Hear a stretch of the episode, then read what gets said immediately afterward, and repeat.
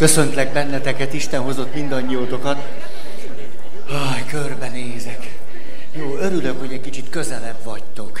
Ez nagyon-nagyon jó. Úgy utáltam, hogy olyan messze kezdődtök. Jó, jó, jó. Na szóval, van egy óra 15 percünk, könyörtelen mérték, hiperkritikusság vagy túlzó kritikusság, erről beszélünk, ez az úgynevezett sémánk, amiben gondolatok, érzések, szelektív emlékek és hozzájuk kapcsolódó fizikai, testi állapotok jellemeznek bennünket. Állandó szorítás és nyomás alatt vagyunk, teljesítményszorítás, időnyomás. Innen jutottunk el oda, hogy beszéljünk arról, hogy mi történhet velünk akkor, hogyha éppenséggel önmagunk becsülése, értékességünknek az élményszerű, érzelmi átélése töredékes vagy hiányos, és ilyenkor megjelenik egy rendszer, amiben, amiben az az egyik alapmotívum, hogy így nem vagyok értékes, de ha teljesítek, akkor igen. De ha produkálok, akkor igen. Ha tökéletes vagyok, akkor talán majd azért szeretnek. Ha mindent meg tudok csinálni, és ha mindent jól csinálok, és, és, és, egy csomó föltételes mód. És elkezdünk teperni és azt gondoljuk, ha azt majd elérjük, akkor majd megtörténik az, amit tulajdonképpen szeretnénk. És az egész életünk azzal telik, hogy azt a valamit, ami egyébként elérhetetlen, elérjük, hogy azután majd jól legyünk. Vagy azután elhiggyük, hogy szerethetők vagyunk, vagy értékesek, és azt ezzel elmegy az egész élet.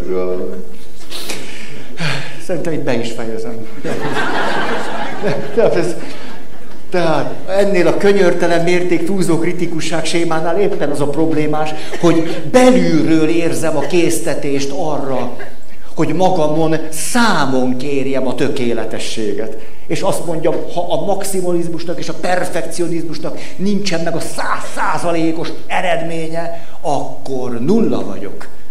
Akkor nem csoda, hogy nem szeretnek, és nem csoda, hogy nem vagyok jól. Tehát nem elvárásnak akarok megfelelni, hanem egy belső késztetés űz engem a boldogtalanság felé, meg a kifáradás felé. Így jutottunk el oda, hogy mi történhet például velünk, munka alkoholistává válunk. De lehetünk simán alkoholisták is. A, nem tudom melyik a jobb, de egyébként, ha valaki valóban perfekcionista is, és maximalista is, eleve mind a kettőre törekszik, tehát akkor legyen munkaalkoholista és éjszakánként igyon, hogy valahogy azt bírja, és akkor szedjen össze még néhány függőséget, mert hát egy-kettővel mégiscsak gagyi. Hát így jutottunk el a kiégésig. A kiégés. Beszéltünk arról, hogy a, tulajdonképpen a kiégés témája sokkal általánosabban, akár így is azt mondhatnám, egyetemesebben érint bennünket az emberi természetünk okán, mint ahogyan azt gondoljuk. Egy kicsit visszhangos ez, nem lehet egy picit visszavenni belőle? Ugye ti is halljátok. Tehát mindent kétszeresen hallok, már most tíz perce beszélek. Hát valahol ezt az időt vissza kell szereznem, ennyi, ennyire mondom. Szóval, így jutottunk el oda, hogy akkor a kiégés lehetséges úgy, hogy kiégek nagymamaként. Na most képzeljétek ezt el. Kiégek nagypapaként, kiégek pedagógusként, kiégek szociális munkásként, de kiégek egyszerűen csak valakiként, aki ápolja otthon a déd nagymamáját, és kiégek férjként, és kiégek feleségként. Nagyon.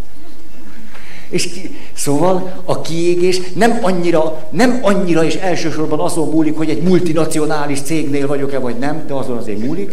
A, nyilván kisebb-nagyobb mértékben ezeken múlik, de sokkal inkább múlik az emberi természeten, beleértve a társas természetünket és azokat a rendszereket, amelyeket létrehozunk. Tehát nem mondhatjuk, hogy ezeken a területeken van kiégés, más területeken meg nincs. Mert a legcsodálatosabb, zseniálisabb dolog, hogy egészségedre. Környezetben is van krákogás, prüsszögés és betegség. Tehát mondjuk egy lánglelkű író is ki tud égni miközben nem kéri rajta számon senki a következő regényét, és a, a futószalag mellett is ki lehet égni, és van valaki, aki futószalag mellett se ég ki, és a másik pedig íróként, hogy mondjam, hát sose égett. Csak hogy mindig úgy. Na jó. Na, így jutottunk el oda, hogy beszéljünk a kiégés hátteréről, és akkor így, így, így, így, általános érvényű ideálok, kritikátlan alkalmazása, itt és most számon kérem magamon, miért nem vagyok tökéletes, kimagasló teljesítménye törekvés, de töretlenül, mindenféle hullámvölgy és buktató nélkül, hivatás szerep eluralkodása minden emberi kapcsolatomban, minden helyzetben. Mert mégiscsak az ember kapaszkodjon valamiben. Rutin és jó szokások és erények, mindenféle tanulási szándék nélkül, már csak a rutin. Azután kiégett, romboló szakmai környezet. A szakmai környezet az jó, de hogy kiégett, romboló szakmai környezet, az már egyáltalán nem. És tulajdonképpen itt időzünk már régebb óta, és kezdtünk a motivációról beszélni. Háromféle motiváció. Jól kiszúrtatok velem. Azt mondtátok múltkor, hogy ugye, és akkor... Tehát azt mondja, most meg kell különböztetnem a három széket. Biológiai motiváció, élet-halál. És ennek finomabb változatai, tehát enni, inni, ruházkodni, fedél a fejem fölött, és a többi. Külső motiváció. Ha, belső motiváció. Mind a három fontos. Mind a három fontos. Mikor jönnek a zavarok, akkor, ha valamelyik fejletlen, az nem annyira szerencsés. Ha például valaki külső motivációra egyáltalán meg se nyekken, most képzeljük el, hogy én egy házastársi kapcsolatban élek, és a feleségem azt mondja, hogy de Feri, hát nem, nem, hát ez, ez, ez, ez lehetetlen, hogy reggel nem bíz fölkelni, és tízszer kell téged költögetni. Ha engem egyáltalán nem motivál, hogy a feleségem mit mond, az nem annyira boldogító neki.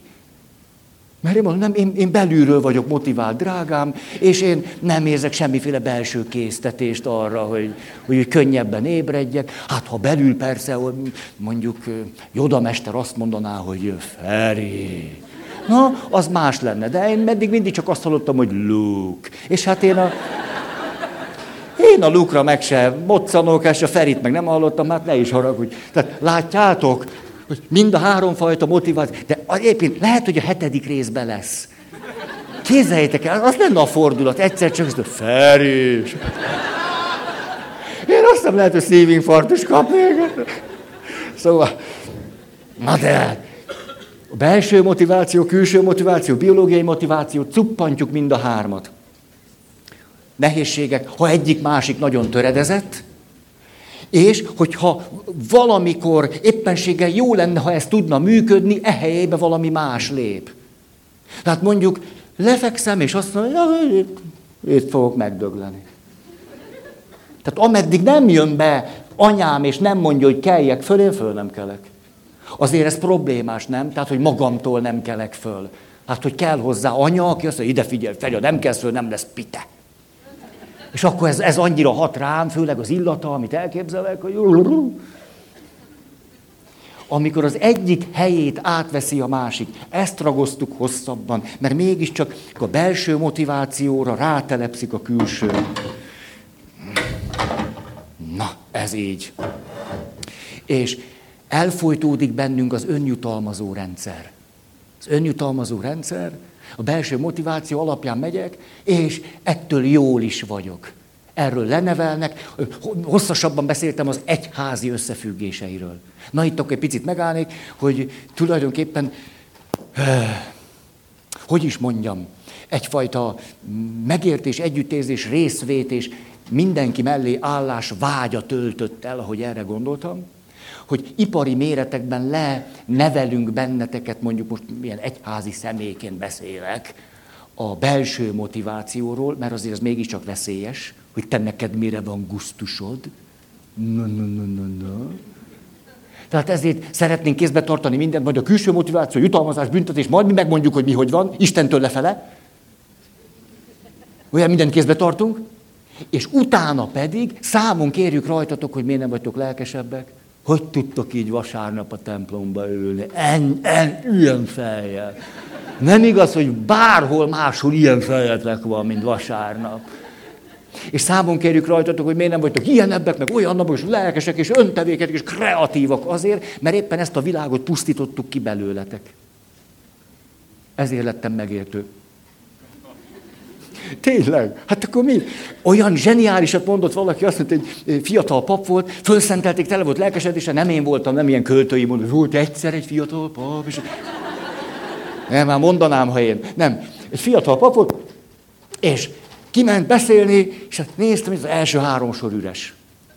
Ugye utána meg ott volt poratka, kutyaszőr, tehát azért voltak a templomban.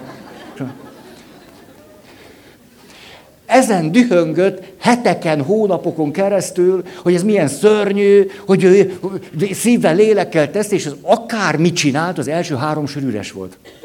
Az mindig üres volt. Na akkor gondolta, a külső motiváció, jutalmazás, büntetés. Azt mondta, ide figyelj, úgy szeretném, hát úgy vágyok, hát üljetek már előrébb, hát azért jöttem ide, hát most együtt vagyunk, nem? Gyertek már. Lehozta, beszélt a csillagot az égről, másnap kiment a misére, ugyanúgy üres a háros. Akkor elkezdett dörögni, ugyanúgy üres az első háros. Akkor hazament. Hát ez, ez, nem most, vagy megőrülök, vagy kitalálok valamit. És hirtelen megvilágosodott. Papokkal ilyen ritkán történik, de ő vele... Azt mondja, persze, mi azt is cenzúrázzuk, nem ezt a kifejezéssel lehet használni. Megvilágosodni egy keresztény ember nem. Nem. Azt nem. Az a, a, a buddhisták világosodnak meg, az a, óvatosan velük. Szóval, egyszer csak a következőre jutott. Hát hiszen nem nekik kell előrébb jönni, mert ők a helyükön ülnek hanem azok nincsenek itt, akik az első három sorba kéne, hogy üljenek. Akik ben vannak, ők a helyükön vannak. Az első három sorból hiányzottok. És ettől kezdve el kell, rájött, hogy valamit neki kéne megváltoztatni. Na szóval, romboló szakmai környezet. Hát az egyházon belül létezik romboló szakmai környezet, például papnövendékként megéltem gyakran a romboló szakmai környezetet, de most nem akarok nagyon hadarni ezzel kapcsolatban, mert ez nagyon komoly téma. A, például ugyanazokkal a, a barátaimmal, vagy mondjuk így személyekkel, de lehetetlenség. Éltem meg az inspiráló szakmai környezetet, a lelkesítő, elfogadó, befogadó, bizalommal teli szakmai környezetet, és a rombolót ugyanazokkal meg lehetett élni. Ha! Például összejöttünk barátok, este majszoltuk a ropit, gátlástalanul, Hát valahol ki kellett tombolni magunkat. És közben kólát vedeltem. És, a... és tehát álmodoztunk az életről, hogy ez majd hogy lesz, és mit csinálunk, és csá, és hogy csá, csá. És hát ez, ez nagyon jó volt. Főleg, mert még nem kellett csinálni. És a... Nem, hülyéskedek. Na. És, a, és aztán ez volt mondjuk este 9-től 10-ig, másnap reggel pedig volt ilyen, ezt így hívják, nem tudom miért hívják így, próba prédikáció. Tehát mint a próba házasság olyan nincsen. Tehát vagy házasság, vagy nem. Tehát próba prédikáció sincs, ezt nem tudom, ki találta ki, de ez úgy néz ki, hogy akkor nem tudom, ötöd évtől kezdve ki kell állnod a, a mindenkinél unottabb arcú papnövendék társaid elé, akik amennyire érdeklődőek és elfogadók este 9-től 10-ig, annyira lehetetlenül teljességgel unottak, rezignáltak, cinikusak reggel 6.30-tól 7.30-ig. És akkor ment így, hogy aki megtanul a kibírhatatlan papnövendék társai előtt beszélni, az már mindenhol tud. És tulajdonképpen látjátok, ebben van igazság. Mert már nem zavar bennünket az, hogy ti hogy vagytok, vagy mint vagytok. Hát kétség kívül a képzés nagyon hatékony. Két év alatt tényleg teljesen rezignáltak vagyunk. Jöttek, vagy nem jöttek, vagy Jó, ugyanúgy toljuk, ne? Ez a kiképzés, látjátok? Tehát létezik romboló szakmai környezet, inspiráló szakmai környezet, és oly, oly jó leső érzés volt nem egyszer például lélektani szakemberek között, az az inspiráló közeg. Ah, ahol úgy lehetett mondani, és ötletelni, és tévedni, és hibázni, és nem tudni, és valamit csak úgy, úgy félkészen mondani, hogy valamit nem érteni, akkor elmondod, hogy de hülye voltam, akkor azt mondták, nem voltál hülye, és akkor így, így szép az élet. Most létezik akkor a romboló szakmai környezet, azt emlegettem nektek még tavaly év elején, nem, tavaly év végén, mert akkor úgy fejeztük be, hogy nem az év elején. Ja. Hogy valamiért egy papírt kellett beadnom egy hivatalos helyre, és a hivatalos helyen kérdezték munkaviszony, munkáltató neve, munkáltató címe, minden munkáltató, és akkor jogviszony kezdete, vagy munkavállalás kezdete, és akkor volt egy rubrika, munkaidő. És tudjátok, hogy papoknál ez hogy van? Meghatározatlan idejű. Tehát tulajdonképpen én napi 24 órába kéne mondjuk, hogy dolgozzak, mert az meghatározatlan idejű. Tehát valaki hogy oda mutat, és azt mondja, ott még van egy néni.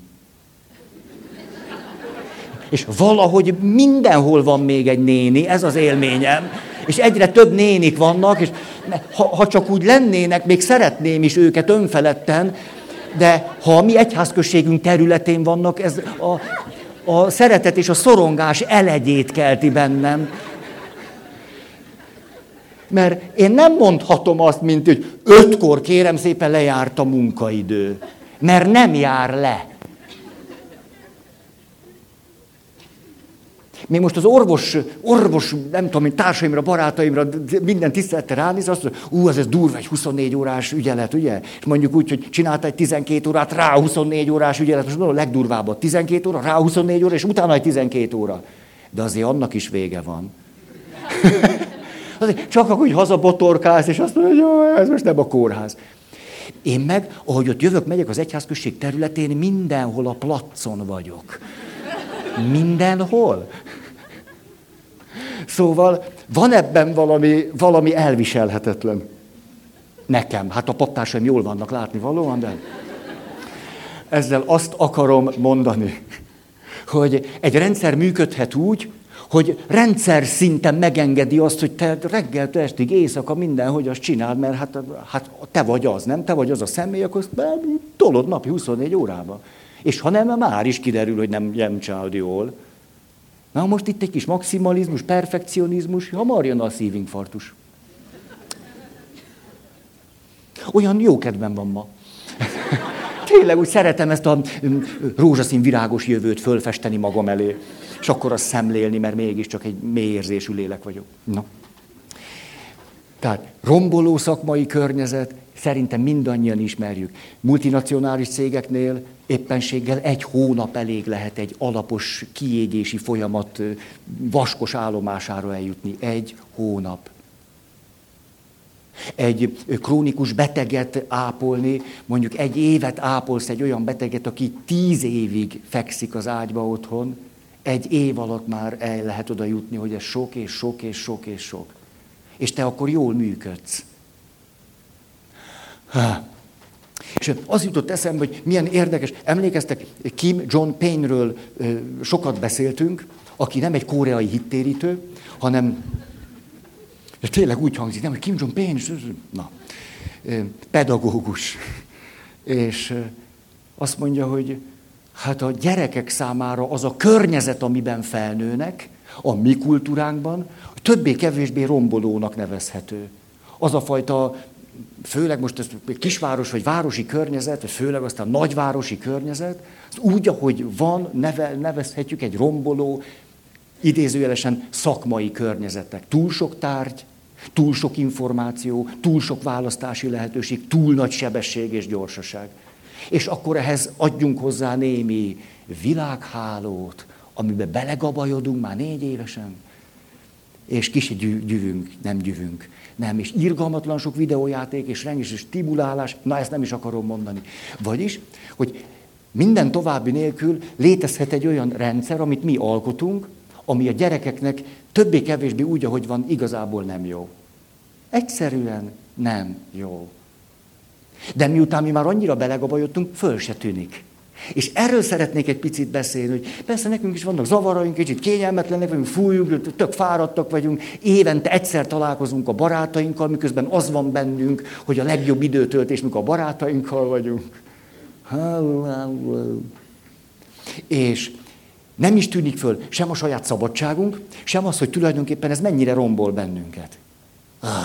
És akkor gondoltam, hogy csak úgy megemlítek néhány romboló családi környezetet. Ha már ott elkezdődik a romboló szakmai környezethez való hozzászokásunk. És a hozzászokással együtt az, hogy hát nincs mit tenni, egyszerűen ilyen az élet, ilyen a világ. Mondanék csak néhányat, amiket nem szoktunk úgy egyébként romboló családi környezetnek hívni, mert nem lesz benne semmi bántalmazás. De semmi. Csak éppen, mm, tím.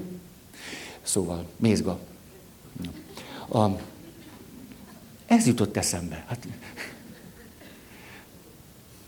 ti hogy hallottátok gyerekkorban? Kriszta tiszta gyagya, mert vizes? Ez de jó, most megnyugodtam. Nagyon köszönöm. Én 49 éves koromig úgy hallottam, hogy üres az agya. És beszélgettem valakivel, nyilván egy fontos témát kerestünk, és, és tulajdonképpen őszinte vagyok, azt kell mondanom, hogy nekem fontos témát kerestünk, tehát a Mézga családról beszélgettünk, és akkor mondom, hogy ez Krisztus itt a gyagya, mert üres az agya. És akkor akivel beszélgetek, azt mondja, hogy üres, vizes. Mondom, azt már nem. Ha 49 éve nézem a Mézga család kalandjait, dehogy vizes. Azt mondja, dehogy nem. Fölmentünk a hálóra, és na most azért lett bennetek kérdőjel, ugye? Ugye, most egy kicsit elbizonytalanodtatok, üres, vagy vizes, vagy vizes, vagy üres. Az alkalom végén elmondom. A... Hát akár mennyire is nem esett jól, de vizes. Vizes. Vizes az agya. Meg is nézted? Tessék. jó, jó, jó. Mondanék akkor egy-két romboló családi környezetet, amiről nem úgy tűnik, hogy romboló, és hogy miért hozom ezt párhuzamba. Éppen néhány nappal ezelőtt olvasom, persze mindig vannak kételyek, hogy most mennyire reprezentatív kutatás, és, és, és, és, de azt olvasom, hogy ma az egyetemistáknak a nagyobb része multinacionális cégnél szeretne elhelyezkedni. Ez azt jelenti, hogy önszántunkból szeretnénk előszeretettel olyan közegbe kerülni, ahol nagy valószínűséggel gyorsabban kiégünk, mint máshol. És olyan célokat tudunk megvalósítani, amelyek meg nem tesznek boldoggá. Ez most nem nagy cégek ellen való beszéd, egyszerűen csak, csak úgy hirtelen, hogy ránézek erre a dologra. Egy kutatási eredmény, most picit távolodok a családtól, de nem vesztem el a fonalat, mert itt van benn. Nem, nem, nem, nem tud kijönni. Hm. Nézték azokat a fiatal egyetemistákat, akiknek nagyon fontos volt az, hogy komoly anyagi juttatásokat kapjanak az első helyükön. Talán ezt emlegettem is múltkor. Ez nekik nagyon előtérben volt, ezért előszeretettel mentek el olyan cégekhez, ahol hosszú időt kerestek a kutatással, hogy tényleg így legyen. Mi lett az eredmény? Az, hogy a ráfordított energia, hogy olyan céghez menjenek, ahol a lehető legtöbbet kapják, ez tulajdonképpen megtérült. Mert azokhoz képest, akiknek nem ez volt a legfontosabb, körülbelül 20 százalékkal magasabb volt a kezdő fizetésük. Igen, ám, de a kutatókat nem ez érdekelt, hogy sikerült-e nekik, vagy nem, mert az derült ki, hogy nagyon sokaknak sikerült, megérte, hanem azt, hogy boldogabbak-e most, mint az egyetemi éveik alatt. Ugye ebben van egy dupla csavar. Boldogabb vagy-e most, hogy elérted azt a célod, ami miatt benned az volt, hogy az egyetem tulajdonképpen csak azért jó, mert akkor, ha azt elvégzem, és akkor lesz egy papírom, akkor majd el tudok menni olyan céghez, ahol majd nagyon sokat keresek, és akkor majd talán jó leszek, és ha jó leszek, akkor talán talán... Na. És kiderült, hogy azok, akik nem azt tűzték ki célul, hogy a lehető legnagyobb pénz, ők körülbelül ugyanolyan jól voltak, mint az egyetemi éveik alatt, akik pedig kitűzték azt a célt, hogy a lehető legnagyobb fizetés, azt el is érték. Arról számoltak be, hogy vagy, vagy ugyanúgy, vagy kicsit, vagy jóval rosszabbul vannak, mint az egyetemi éveik alatt. Miközben a céljukat elérték. Ó, akkor azért izgalmas, hogy van-e rálátásom arra, hogy, hogy hogyan nem látok rá. azokra az összefüggésekre, hogy mi az, ami a kiéges felé fog engem nagy valószínűséggel sodorni. Hát, Romboló családi környezet. Nem látok rá, csak kezdek nem jól lenni, mert túlterhel. Kim Jong-un mit mond? Azt mondja, hogy talán egyetlen szóba összefoglalhatjuk ennek a romboló környezetnek az ismérvét. Ez pedig így szól, túl sok van benne a felnőtt világból. Ami egyszerűen a gyereknek sok. Azért, mert nem felnőtt. Most akkor képzeljük el, mondok néhány példát, Na gyere. Az első, hát, ezeket csak gyorsan, mondjuk én egy édesanyja vagyok, de elváltam. És akkor itt van az én fiacskám. Édes, gyere, Petikém, te maradtál nekem. Hát, Péterem, a Péter lehet 8 éves, vagy 18, 48 vagy 68. Jaj, te Péterem, hát Hát, ha te nem lennél, nem is tudom én velem mi lenne. Hát te vagy az én egyedüli boldogságom. Hát ha, ha, ha te nem értenél, meg nem is tudom ki. Hát tulajdonképpen, hát apád sose tudta ezt. Soha. És te már most 8 évesen, 18 évesen, 48 évesen ezt tudod. Hát de szeretlek, jaj, hát és tényleg egy őszinte vallomással tartozom, senki nem fog téged úgy szeretni, mint én. Nem senki. És ez igaz is, mert tényleg így van. Úgy senki. Mi történik? Két dolog is. Az egyik, ha a szavaimra vissza tudtok emlékezni, mikor egy szülő a bizalmának egyedüli tárgyává teszi meg a saját gyerekét. Én már csak benned bízom. Te vagy nekem az életem értelme. Ez egy nagyon romboló családi, környezeti mondat. Elmondtam ezt óvó pedagógusoknak, hogy ti tudjátok, hogy ebbe a mondatban mi minden van benne. Hogy mikor azt mondja egy szülő, hogy a gyerekének, hogy te vagy az életem értelme, hogy ez milyen, milyen diszonanciát kelt bennem. lehetett utána kérdezni. Egy valaki kérdezett, azt mondta, hogy hát én nagyon, nagyon elszomorodtam, nem értem, hogy, hogy az atya ezt miért mondta, hogy nem lehet a gyerekem az életem értelme. Nekem két gyerekem is van, mind a ketten az életem értelmei, és nagyon rendes emberek lettek, és hát föl vagyok háborodva. Nem tudtam neki valamit átadni hogy mi a különbség a között, hogy nekem nagyon fontos a veled való kapcsolatom, és a veled való kapcsolatomban kisfiam vagy kislányom, átélem, hogy az életem értelmes. Ez nagyon oké. Okay. De ez nem ugyanaz, mint hogy te vagy az életem értelme. Már csak azért se, mert ez realitásvesztés. Mert egy másik ember nem lehet az én életem értelme, mert ez az én életem. Ez azt jelenti, hogy ha te elmész a világból, akkor az én életem értelmetlen? Mert ez azt jelenti. Akkor azt is jelenti, hogy az életemnek nincs értelme. Nincs. Csak ha te is vagy. Egyébként nincs. Akkor ezeket mondtam. Hát ez egészen ijesztő. Tehát itt az egyik dolog, hogy bizalmának kitüntetett tárgyává teszi a saját gyerekét. Ijesztő. Azért ijesztő, mert ha ezt a férjével vagy feleségével teszi, az csak nyomasztó. Ez ijesztő. És itt aztán van még valami, hogy amikor ő a nyolc éves kisfiával beszéli meg élete nehézségeit, hogy hát anyának milyen sok dolga van, és milyen nehéz, akkor tulajdonképpen a kisfaj fia vagy kislánya értő füllel hallgatja őt, éppen milyen szerepben van. Ő az anyukájának az anyukája. Tehát akkor tulajdonképpen nehéz nem megterhelőnek tartani, ha valaki a saját nagyanyja. Ez egy, hogy mondjam, egy épp lelkű embernek sok szokott lenni, hogy a saját nagyanyám is vagyok. Ez sok. Aztán az is lehet, ugye, hogy mikor azt mondja az apa, aki nem vált el a feleségétől, de hát már nincs köztük, semmi nincs köztük. Miattatok maradtunk együtt, Halljátok, hogy megyünk bele a csalitosba? Miattatok maradtunk együtt, és ezért olyan jól esik nekem, hogy Violám drága, te itt vagy.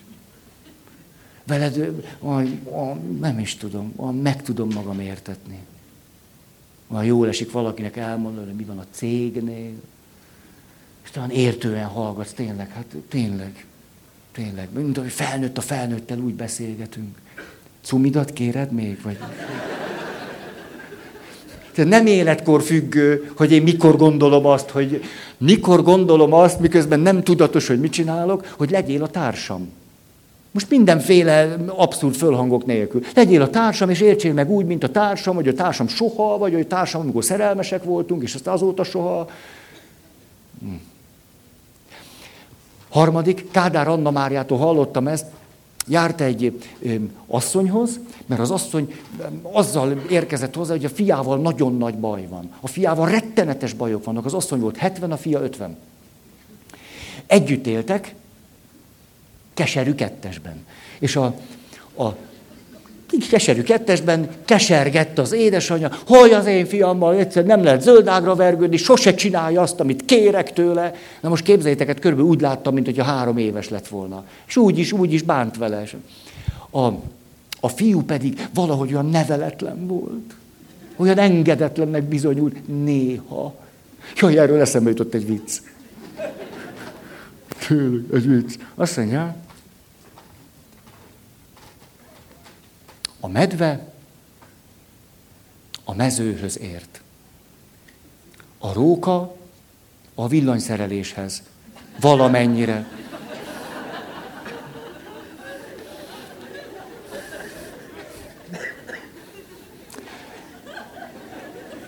De csúnyán néztek rám. Jobbhoz vagytok szokva? Ez most számotokra romboló szakmai környezet, amiben csak kiégni lehet, elfásulni. Még te is. ja. Na tehát, ott tartottam, hogy a keserű kettesben élnek, és hát pár évig próbáltam, pszichológus nő, valamit, pár évig, mit tudom én mennyi ideig. Nem emlékszem, nem voltam ott. Hát, hogy valahogy. De nyilván valahogy az volt a szándéka, hogy az édesanyja lásson rá arra, hogy a fia 50 és nem három, de ez nem sikerült. És egyszer csak úgy adta az élet, hogy az édesanya hm, végleg megkeseredett. Meg. És tehát eltávozott innen. Nem bőröndel. És ahogy erre azt mondja Anna Mária, pszichológus, hogy arra gondoltam, hogy na, biztos kell még egy-két év, de hát még most csak 51-két éves ez a férfi, hát na, összeszedi magát, hát akár még meg is házasodhat. Nézek a nők szemébe, hát ha ilyenkor egy picit szokott csillogni a szemetek, elhangzik ez, hogy akár még meg is házasodhat. És eltelt néhány év, 55 éves lett a férfi, és egyszer csak hallja a híreket, hogy mi történt hogy a férfi nagy döntést hozott, és elment az öregek otthonába. Ez, ez történt. Mi történik itt? Hogy nevezhetjük ezt romboló családi környezetnek? Úgy, hogy az anya nem engedte fölnőni a gyerekét. Infantilizálásnak hívják. Tehát legyél velem, és sose nőj föl, ez a tudatos, nem tudatos, kimondott, ki nem mondott üzenet a gyerek felé. És ebbe csak kiégni lehet, tönkre menni, és 55 évesen nyugdíjassá válni. És azt mondom, nekem ebből elég volt. Annyira melós volt az 55 év, hogy én már most csak pihegek. Megnézek egy-két sorozatot még este, de ennél többet már nem. És az a megrendít, hogy tényleg iszonyú fárasztó lehetett neki az az 55 év. Nagyon. Ha meg is értjük, hogy azt mondja, nekem köszönöm, ebből elég volt, remélem, hogy... Mi lehet ilyen romboló családi környezet? Például beszéltem egy nénivel. Na néni azt mondja, hát Feri, hát őszintén szó, az én szüleim egy kicsit szigorúan fogtak, és most meg kell igazítanom a nadrágom.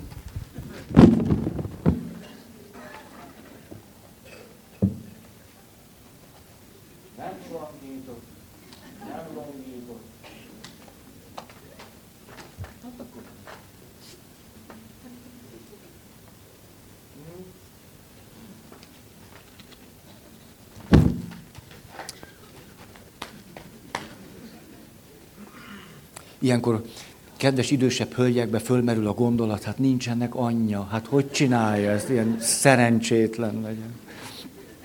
Szóval,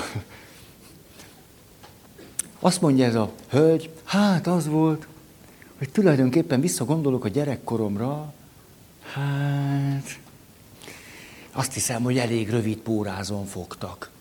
Ami azt jelenti, hogy még az apácák is könyörögtek a szüleinek, hogy néha engedjék el otthonról. Mindez volt a két világháború között.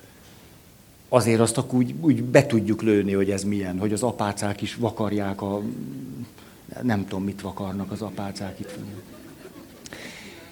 Fityulát, tudom én. Jobban esett nem kimondani. Na. Szóval, azt mondja, hogy visszaemlékszem most, 80 évesen, hogy 17 éves voltam, a szó szoros értelmében nem mehettem sehova. Hát nem úgy, hogy nem nagyon engedtek el, meg ilyen költői túlzás, olyan depis vagyok, meg öngyi leszek, nem erről van szó, hanem hogy nem engedték ki a házból. És a, azt mondja, hát akkor az apácák küldöttséget menesztettek a szüleimhez, akik az éltanuló osztálytársaimból álltak, akik mind díszesen öltöztek föl, és a következővel érkeztek a, a szüleimhez, hogy az egész osztály az apácákkal együtt moziba fog menni. De valami brutális filmet megnézni. Tehát értitek, tehát amit egy apáca olyan, olyan brutalitásból megnéz a két világháború között. Úgy el tudjuk azt képzelni, hogy ott aztán... Az történt, hogy a szülők, hát mégiscsak ugye a nagy túlsúly, meg a nyomás hatására végül beadták a derekukat, azt mondták, jó van lányom, menjél, de látó távolságba kell, hogy legyen mindig valaki.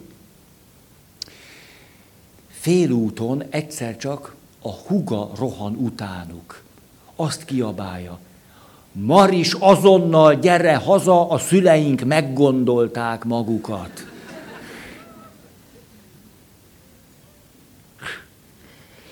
Ez lett volna az egyetlen film, amit megnéz középiskolás korában. Ezt nevezhetjük romboló családi környezetnek különösebb nehézség nélkül. Az első példában az történik, hogy valaki a szüleinek vagy a szülőjének a kitüntetett bizalmának a tárgyává válik. Csak benned bízom. Te vagy az egyetlen ember. Ez egy gyereknek szörnyű.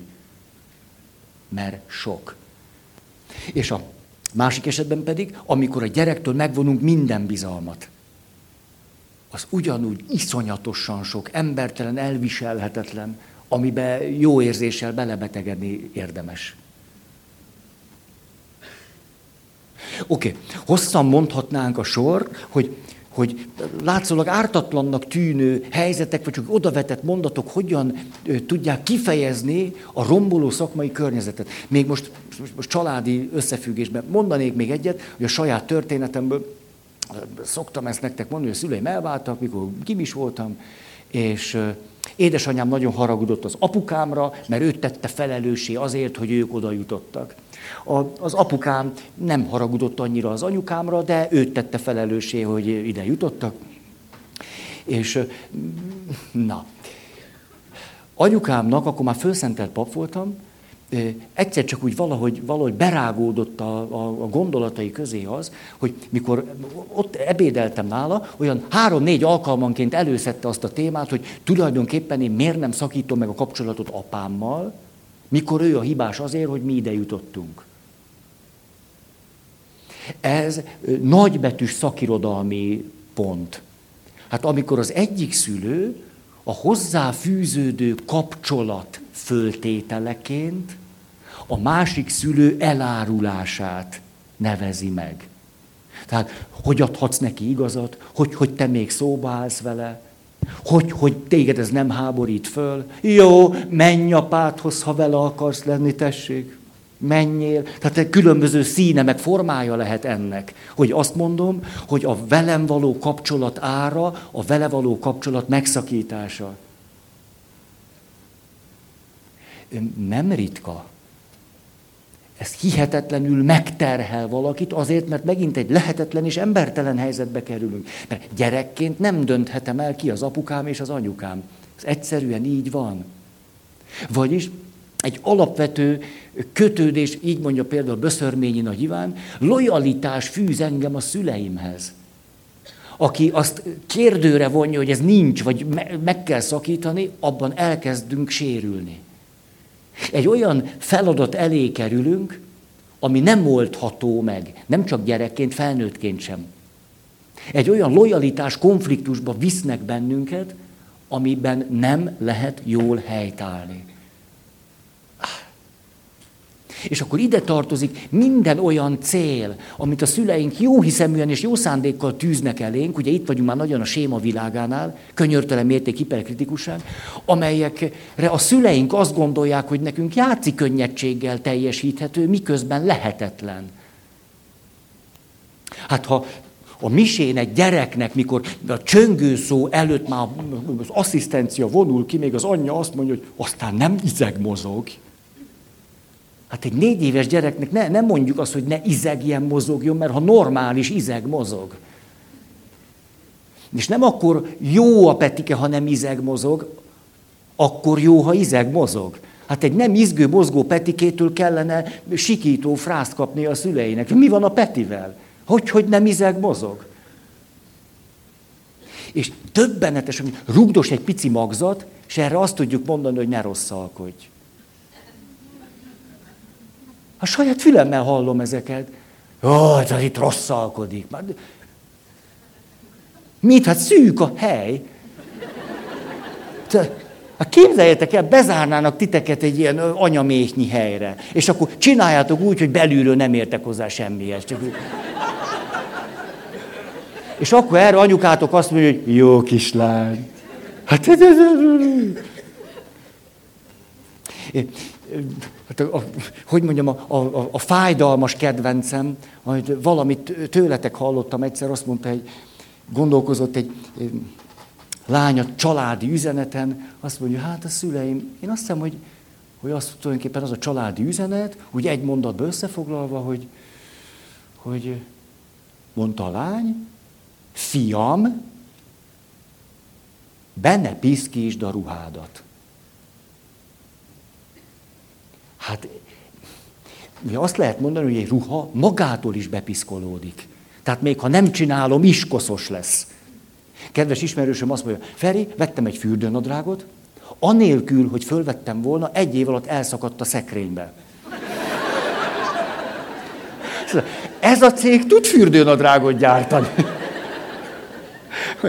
Mert volt olyan év, egy balatoni csúzda, egy gatya. Megvan nektek ez az időszak? Hát egyszerűen több gatyát kellett hoznom, a kicsit szakadtal csúszdáztam, és akkor utána fölvettem a nem szakadtat. Aztán rájöttem, be kell tűrni oda középre. Hát ki bírja ezt? Hát annál a csúszdázás jobb, mint hogy egy csúszás, egy gatya. Hát nem úgy csináljátok, úgy, úgy, úgy a gyors. Hát különben az a szövet, az teljesen lelassít. Lapocka sarok az annyi, lapocka, sarok, és és így 3G. Na jó. Szóval szinte észrevétlenül a szüleink olyan célokat küzdnek ki elénk, és ezek csak olyan pillanatnyi célocskák, hogy tulajdonképpen elég, ha misén nem mozogsz. Most a lélegzetvétellel is bajba vagyok próbálok úgy levegőt venni, hogy izmaim nem működjenek. Nem könnyű, tehát próbálok ilyen bőrlégzéssel. Most egy ezt gyakorolnom kell az egész biztos. Jó. Na, Feri, légy komoly. Miért pont most? Szóval, romboló családi környezet, miért hoztam, párhuzamot akartam vonni, hogy gyerekként, hogy benne vagyunk, egyszerűen csak nem vagyunk jól.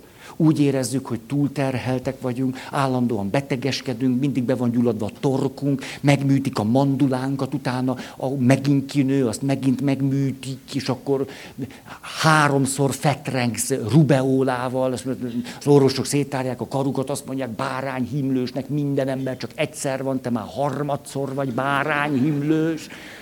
Szóval egyszer csak van egy csomó tünet, hogy, brú, hogy valami neked valami eszméletlenül sok ingerült vagy, és agresszív, és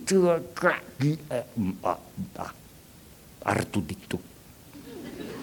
A, tehát romboló családi környezet, nem is látunk rá, csak mondjuk most így, talán egy kis túlzással, kiégünk benne. Romboló szakmai környezet, nem is látunk rá, csak tönkre megyünk bele. És hogyha ezzel a sémával élünk, hogy könyörtelen mérték hiperkritikusság, akkor magunkkal szemben vagyunk kritikusak. Ütjük, vágjuk magunkat.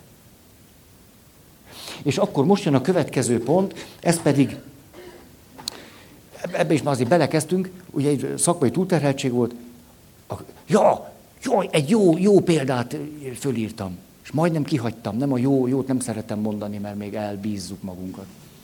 A, egy neves, ja, ez nektek, neves klinika. Az orvosok nagy százaléka kiégésnek valamelyik fokán leleckedik, ami hát mondjuk így, hogy hm, hm, hallottunk már ilyet. A következő változást hozzák, rendszer szintű változás. Megengedik az orvosoknak, hogy a szakmájukon belül heti egy napot a szakmájukon belül azzal a területtel töltsék el, amihez a legnagyobb kedvük van. Tehát nem plusz egy szabad nap, meg nem, nem tudom mi, szakmán belül, de amihez a legnagyobb kedvük van. Képzeljétek el, miután ezt bevezetik, eltelik némi idő, a kiégés a felére csökken. Egy ilyen pirinyó változás ugyanúgy dolgozik, lehet, hogy még egy kicsit többet is, vagy intenzívebben, hiszen van hozzá kedve. Felére csökken a kiégés. Úgy is mondhatnám, a belső motivációt megengedjük. Hogy egy kicsit hasson, hasson és önjutalmazó rendszerként, hogy tápláljon minket. Ah, hát ez jó, jó hallani. Hm. Igen. A zárópont ahhoz, hogy a kiégésnek milyen háttere lehetséges, mindenféle kutatások alapján, ez így, így lehetne nevezni gyógyulatlan sebek. A gyógyulatlan sebeinken keresztül elszivárog belőlünk az élet. Ilyen egyszerűen. A, ha például ugye, valakiben az önbecsülés nincs. Ja, első sémaként beszéltünk azt hiszem, a szégyen. Hogy tele vagyok szégyenkezéssel, önbecsülési hiányokkal. Akkor este fölhívom a barátnőmet, és akkor, ah, te írmus, hát, a szörnyű. És egy órán keresztül mondom neki, hogy szörnyű. A, az nem is sok. És akkor Irmus pedig, ahogy kevergeti a levest otthon, a férje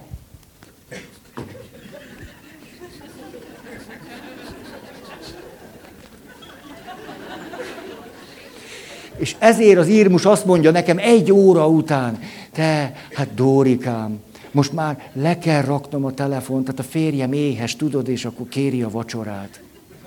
És mit csinálok én? Nekem nincs egy barátnőm se, hát senkire nem számíthatok. Halljátok ezt? Ez azt jelenti, hogy most mondjuk nagyon egyszerűen a törődés, az, hogy ember számba vettek, hogy észrevettek, hogy gondoskodnak, hogy becsülnek, az összes többi, amit, amitől e- egyébként egyre jobban lehetnék, az átfolyik rajtam, mint egy. Az. Átfolyik. Ugye ami befolyik, rögtön kifolyik. Egyszerűen nem marad meg bennem semmi. Egyszer kaptam vérhasat. Kaptatok vérhasat? Nem. Öm, mert vérhast, nem tudom, vérhasat. Nem? Jó, jó van. Az olyan képzeljétek el, hogy egész éjszaka hánysz. Az először még akkor jó, kihánytad. Második, hát a maradékot. Attól kezdve már nincs mit. Tehát ilyenkor a belső szerveidet kezded el. Nem, nem egy örömteli állapot. Ehhez tudnám hasonlítani azt, amikor valakinek van egy sebe, és azon keresztül minden élet belőle kimegy. Ha már hánytatok úgy jó sokat egymás után, abban az a drámai, hogy amikor fölkelsz úgy hetedjére, hogy, hogy lábra se bírok állni. Szinte nem is értem, hogy miért. Hát azért még itt egybe vagyok, tehát még megvan a testem, mindenem megvan, de annyira üres vagyok, hogy, e, hogy egyáltalán eljutok még a WC-ig, vagy ez hol, hogy lesz? Ha valakinek vannak nagy sebei, töltjük bele a szeretetet, a gondoskodást, a simogatást, a minden, puha, puha, puha, mm, csatornázási művek meg. Mm. Na, ez van az egyik oldalon, hogy a sebeinken keresztül elfolyik az élet. Tehát lehetséges az, hogy elmegyek munkavállalóként valahova, és annyira átfolyik rajta minden, amitől ott töltődni lehetne, hogy hamar kiégek. De esetleg egy olyan szakmai környezetben, ami kifejezetten egy építő szakmai környezet. Na jó, de én, hogyha nekem nem nyújtják oda a ropit, én rosszul vagyok végig az egész értekezleten. Attól, hogy, hogy valahogy nem, nem, nem adták a ropit, vagy az utolsó mogyorót éppen kivette az Ilona. És akkor, opp, és ettől kétségbe esek, hogy itt is az történik velem, mint az egész életem során.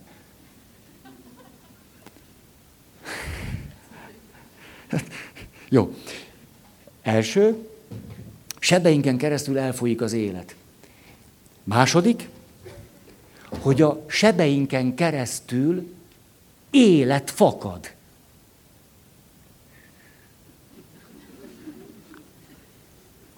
Ez már valami. Mind a kettő realitás. Szerintem most, akik itt vagyunk, nincs egyetlen egy se közülünk, aki ne lenne sérült. Nincs. Na álljon föl, aki nem sérült. Jó. Szóval nincs, nincs, nincs. De a sebeinken keresztül elfolyhat az élet, vagy a sebeinkből, a sebeinken keresztül fakadhat élet. De azért a kettő között van valami, azt mondhatnánk, hogy valami kis gyógyulásra szükségünk van. Kis gondoskodásra, törődésre, valamire, mert különben a sebeinken keresztül elfolyik belőlünk az élet. Ha történik itt közben valami fontos velünk, akkor egyszer csak nem, nem máshonnan, mint pont a sebeinkből jön és fakad az élet magunknak és másoknak is. És akkor itt mondanék valamikor naívak vagyunk, akkor azt gondoljuk, hogy úgy van, hogy van a sérülés, akkor gyógyulunk, vagy van egy gyógyulási folyamat, hogy ápoljuk, kötözzük, és a többi, és akkor végül meggyógyultunk. Tehát akkor már jól vagyunk, és minél inkább meggyógyultunk, és minél inkább jól vagyunk, hát annál szebb az élet. Ez bizonyos esetekben kétségkívül így van. Mondjuk egy testi sérülésnél például lehet ilyen, hogy megsérültem, begyógyult, már nem is látszik a helye. Na, ilyen van. De lelki sérülések esetén nagyon gyakran ez a folyamat egyszerűen irreális. Tehát az első lépés megvan, megsérültem. A nagyon nagy kérdés, hogy itt a második lépés van-e, vagyis valamit kezdek-e a sebeimmel, vagy nem. Ha nem kezdek semmit, elfolyik belőlem az élet. Ha elkezdek vele valamit kezdeni, itt lehet sok minden döntés, tudatos cselekvés, gyógyulás, segítségkérés, most nem ragozom ezt. Akkor a harmadik lépés nem föltétlenül az, hogy meggyógyultam. Egy kötődési zavarból nem nagyon lehet meggyógyulni, mert strukturális zavar rá lehet látni, és akkor itt mondanék néhány mondatot, amit ismertek már tőlem, csak most talán érdekes lett ebben a három lépéses összefüggésben. Tehát megsebesülés, gyógyulási folyamat, és a végén nem gyógyult vagyok, hanem eligazodok a sebeim között. Rájuk látok, és tudom, mikor, mennyire, hogyan hat rám, és ezért kézbe vettem a saját sebeimet. Az élet attól lesz élhetőbb, és másoknak azért vagyok én elviselhetőbb, mert karban tartom a sebeimet. Megtanulom karban tartani a sebeimet, megtanulom, hogy mi a következménye, ha azok elkezdenek aktívák lenni. Elkezdek például használati utasításokat adni a sebeimhez a környezetemnek. Tudjátok, néha fölkapom a vizet, és akkor kiabálok, ne vegyétek komolyan. Ez az én hülyeségem. Le fogok higgadni, és ha olyat mondtam, bocsánatot is kérek. De szeretném, ha nem ilyen lenne, de most erőnek erejével egyszer nem, nem bírok még ebből kijönni. Akkor használati utasítást adtam, hogy mi történik velem, amikor epilepsziás rohamot kapok. Tehát itt akkor például az történik, hogy megtanulok a problémáimban tájékozódni, eligazodni. Környezetemnek használati utasítást adok róla. Második, megbetegszem, megsebesülök, kezdek valamit a sebeimmel, és itt egyszerűen csak megtanulok a sebeimmel élni. Az egy egész más viszony, mikor megtanulok a sebemmel élni, mint amikor egyszerűen csak sebesült vagyok, és onnan megy ki az élet. Mikor valaki ahhoz a, hát most így mondom, nem, nem, nem, nem, nem így akarom mondani, hát ez a szó jutott eszembe, hogy, hogy kompetencia. De most képzeljünk el egy erős belső sebet. És valaki azzal megtanul épeszűen élni, mondj, most akkor mondok egy konkrétumot, hogy mindig nagyon-nagyon megrázó, mikor egy, egy felnőtt szülő elveszíti a gyerekét. És ott vagyunk a temetésen, akkor egy szülő a saját gyerekét temeti, az egy halálos seb. A kedvenc dogmatika professzorom, Fila Béla, ezt így nevezte el, az óráira nem nagyon emlékszem, de erre a kifejezésére igen, hogy halálos seb. Ő mindig ezt mondta, az élet akkor kezdődik, mikor az ember a halálos sebet megkapja. Most, mikor valaki kapott egy halálos sebet, és valaki él még 40 évet egy halálos sebbel, az nem teljesítmény, az nem emberi nagyság, az nem az élet drámaiságával való bánni tudás, nem egy hősiesség, szerintem az. Hát a különbség ezekben az esetekben nem az, hogy van, aki megúszta, nem előbb, ez a professzor mindig azt mondta, előbb-utóbb az ember a halálos sebet megkapja. Ezekben az esetekben nem meggyógyulunk, hanem megtanulhatok a halálos sebbel együtt élni. És abból hihetetlen, hogy mi minden tud származni vagy fakadni. Mondom a harmadik, például a harmadik, hogy megsebesülök, történik valamilyen folyamat, nevezhetjük gyógyulási folyamatnak, de a harmadik lépés nem az, hogy meggyógyultam, köszönöm, hanem mi? Mit tudom én? Már elmondtam mind a hármat, nem? Hogy tájékozódok benne, megtanulok vele élni, a harmadik tudom. A harmadik, hogy képes vagyok a sebemre valamilyen építő, aktív választ adni a saját sebemre. Tehát nem a sebemből élem az életem, hanem a sebemre adott válaszsal élem az életem. Most mondanék, egy, hogy ezt én nagyon értékesnek látom. Nagyon.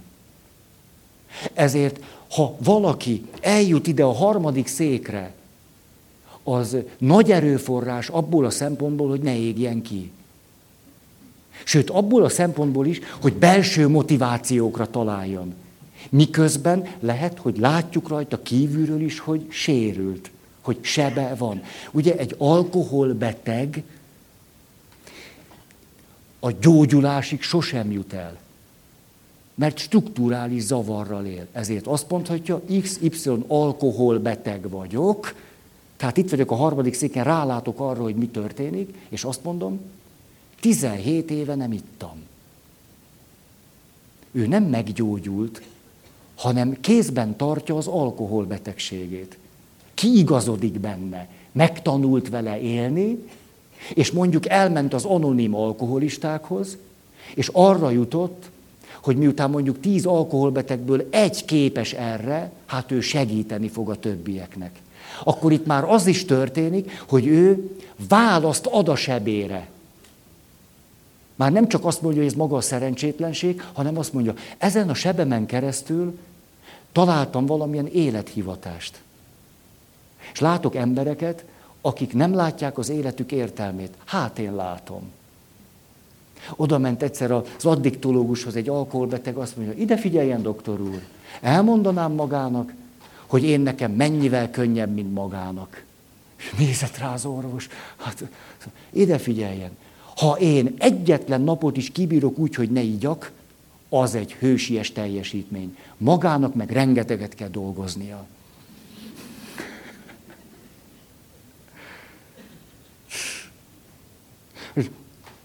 Egy asszonyal beszélgettem ma, azt mondja, jaj, Feri atya, hadd mondjak el egy történetet, most ránézek az órámra. Hú, mindjárt itt. Feri atya, egy történetet, hadd mondjak el. Hát az történt, hogy, hogy hát nagyon egyszerűen élünk, olyan szegényen, de azért megvagyunk, hát minden filét félrerakunk, és mi történt? Kimegyek egyszer reggel, és ellopták a kukát.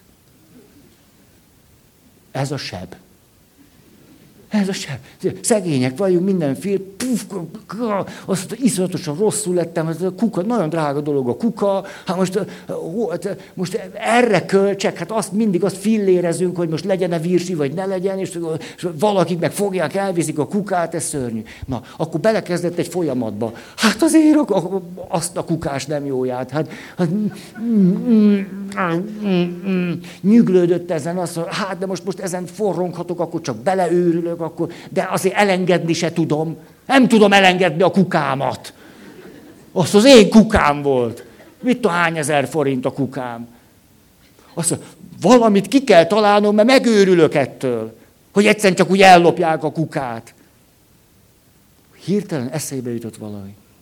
Hogy lehetne megszabadulni a sebből jövő fájdalomtól, hogy megy kiből az összes életerő, életked minden, hogy megloptak. Azt mondja, oda kell adni a kukát.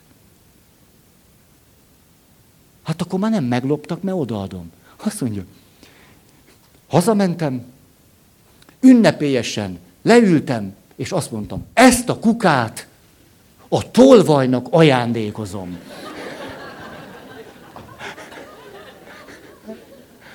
Átült ide, azt mondja, tulajdonképpen egyszer csak elkezdtem jól lenni. Nem csak azért, mert hogy már nem nyomasztott ezt, hogy ezt velem, hogy lehet, hanem azért is, hogy na, ezt csinálja utánam valaki. Hogy én most ezzel a kuka tolvajjal jót is tettem. Ez egy mekkora dolog. Mit mondhatnánk itt olyan sebnek, ami nem begyógyul, hanem történik valami, hogy a kuka nincs meg. Na a történetben az, hogy, hogy sebes voltam, meggyógyultam, az, hogy nem volt kuka, lett kuka. Az gyógyulás. De nem volt kuka, itt vagyok, és nincs kuka.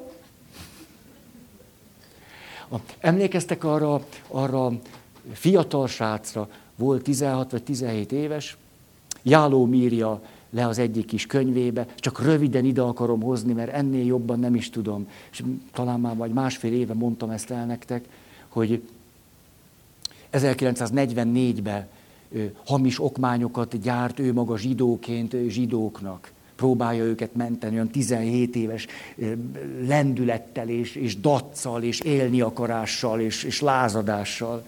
És ott vannak nála hamis pecsétek. És megy az utcán, úgy, hogy nála a pecsét, és, és vele szembe jön a, a, a nyilas, és kísér két idős zsidó embert. És ő nem bírja levenni a szemét róluk. És tudja, hogy, hogy, hogy úgy kellene menni, hogy ne vegyék észre, mert, mert föltűnést kelt. Hát nála vannak a pecsétek, meg a papírok, ez, ez, hát megmotozzák, ez a vége, hát ott, ott lövik le az utcán.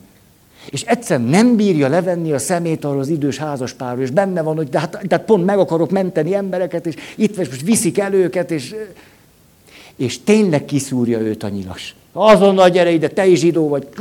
És viszi őket úgy hárman. Mennek plusz ez az ember. És az van benne, hogy hát semmi, megyünk a rakpartig. Ennyi. Tehát ez lehet, hogy egy óra, fél óra az élet.